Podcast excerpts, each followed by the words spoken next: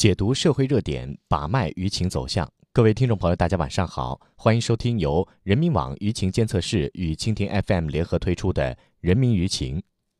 全国两会期间，蔡继明、李晓东、焦文玉等多名代表委员针对网约车的治理现状发声，降低网约车准入门槛成为了舆论的焦点。那相较于二零一六年，今年全国两会网约车的讨论热度有所下降。而作为共享经济的另一代表，共享单车却议论众多。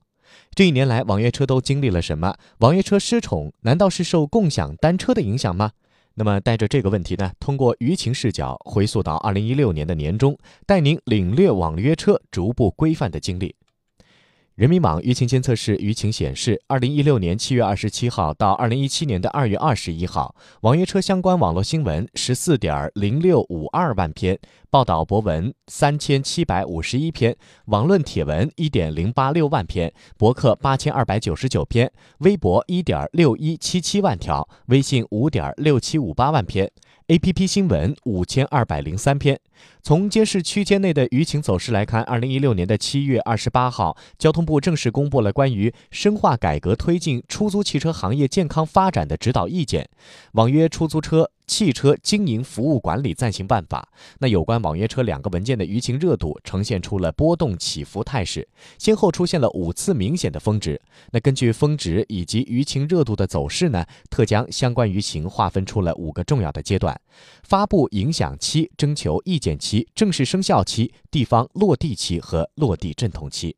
那么从政策发布来看，网约车改革经历了从中央到地方政策制定上经历了意见征集到正式文件发布，再到政策落地，在这个过程中，中央和地方的舆情应对中都经历了从被动到从容的转变。那有观点认为，早期一些部门和地方在网约车征求意见过程中应对过于仓促。未对敏感议题的风险性作出评估，那么解读相对滞后，导致舆情应对较为薄弱。随着经验的积累，交通系统管理部门在新政正式发布过程中，基本都做到了提前预热、解读和适宜迅速跟进，密切的关注舆情反馈，做好了相应的研判。舆情应对由变动改为了主动。那么再来看传播热点，前四个阶段的舆情传播基本都遵循新闻网站首发到微博、微信等自媒体持续跟进，再到传统媒体进行深度解读或者发表观点的路径。那么在落地阵痛期，该传播特点发生了变化。微博、微信等自媒体成为了信息的首发平台，而新闻网站转载推动相关舆情发酵，传统媒体解释或者发表观点。那么从目前的形势来看，随着各地正式新政发布，各地网约车治理进入了过渡期。这期间，相关舆情传播基本会遵循落地阵痛期的舆情传播路线。需要注意的是，第一种传播路线信息发布主导权掌握在交通系统，那么第二种传播路线信息发布主导权在自媒体的手中。那么后者呢，往往是具有不确定性和风险性的，因此第一传播路线向第二种传播路线转变，相关的舆情风险系数更在提升。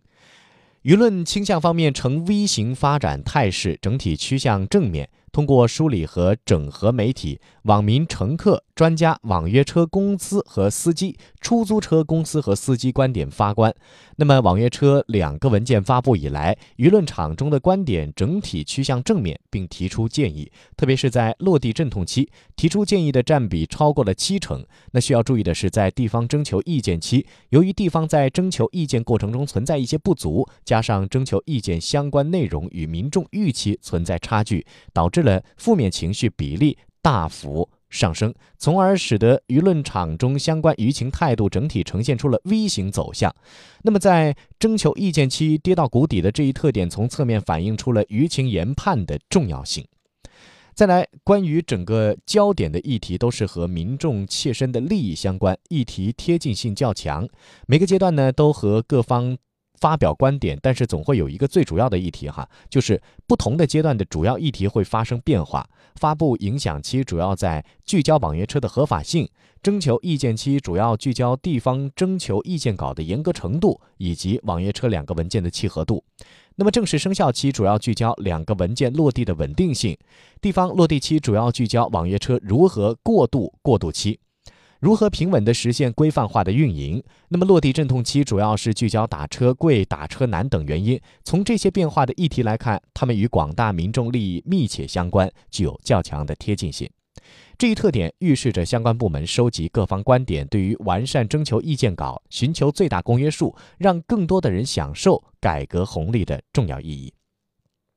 再来说一说关于地域热度上政策宽严。牵动舆情的热度，网约车发达城市关注度高。那么各省区市受关注的程度和其颁布的政策的宽松程度相关。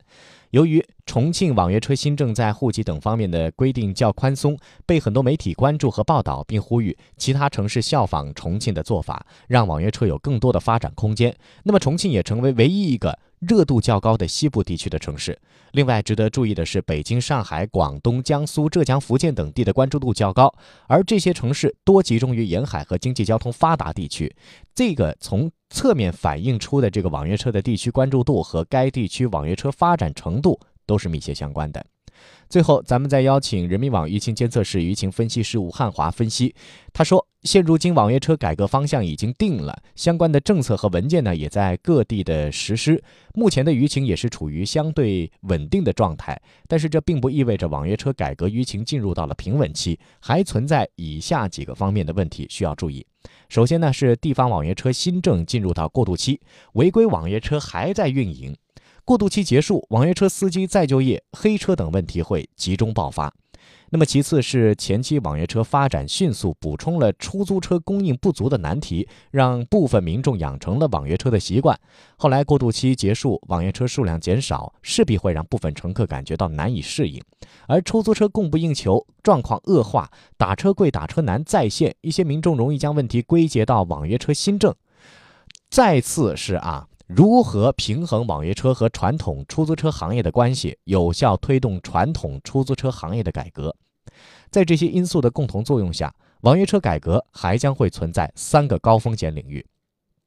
第一个是过渡期间，那么对于网约车及平台如何进行整理管理，避免出现黑车盛行等灰色地带？第二个就是大众期待的出租车改革进程如何推进，出租车服务如何提升？第三个就是网约车规范管理后，网约车的数量减少带来的打车贵、出行难等问题又如何治疗？那么这一年网约车改革可谓是高潮迭起，改革进程已经从呼吁走向了政策文件层面。那么接下来就是落地。重头戏，无论是全国两会代表委员提出给网约车松绑，还是春运期间一线城市遭遇的打车贵、打车难问题，都将是网约车改革后续需要重视和继续解决的问题。那么，此外，网约车消费者情绪指数报告显示，网约车新政的民众公益满意度。刚刚及格，而价格、服务和安全构成网约车消费的三个核心的要素。作为网约车行业首次推出的规范政策，新政还需要完善之处。那么无论如何，寻求最大公约数，让政策惠及百姓，终将是网约车改革的目标。好了，今天的人民舆情就到这里，感谢大家的收听，我们明天见。